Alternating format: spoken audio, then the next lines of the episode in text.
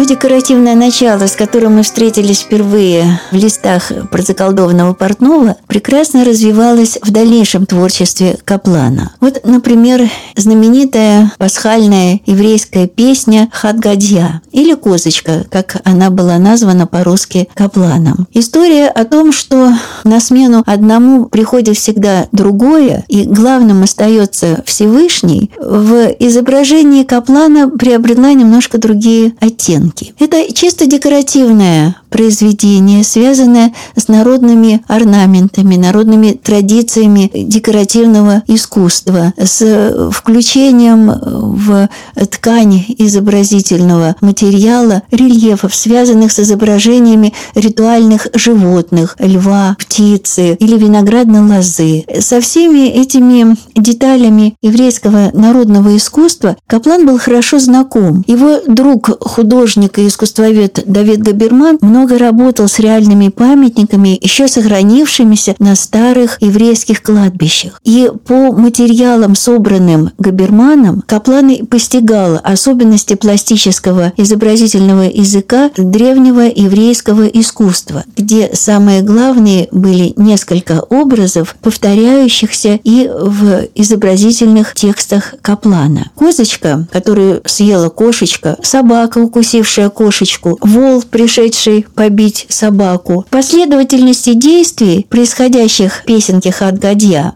когда на смену одному герою приходит другой, уничтожающий предыдущего, в конце концов остается вол, человек, ангел смерти и Всевышний, который все это убирает. У Каплана совершенно другая концовка. Приходит человек, запрягает вола, на котором он пашет землю. То есть совершенно другое наполнение приобретает эта старая традиционная песенка. Не Всевышний, глава всего живущего на земле, а человек, запрягающий вола, идущий работать на своем поле. Это ведь можно рассматривать и как судьбу самого Каплана, художника, который пашет свое поле, который делает свое дело, несмотря на все самые непростые и тяжелые обстоятельства его жизни. Он остается художником, и об этом рассказывает эта национальная песенка, которая так красиво, так пластично, так полна жизнелюбия, выраженного в самом цвете, в декоративности открытых локальных красок. Это одна из самых нарядных работ Каплана, которую он с удовольствием показывал своим зрителям, дарил в музее и гордился этой работой.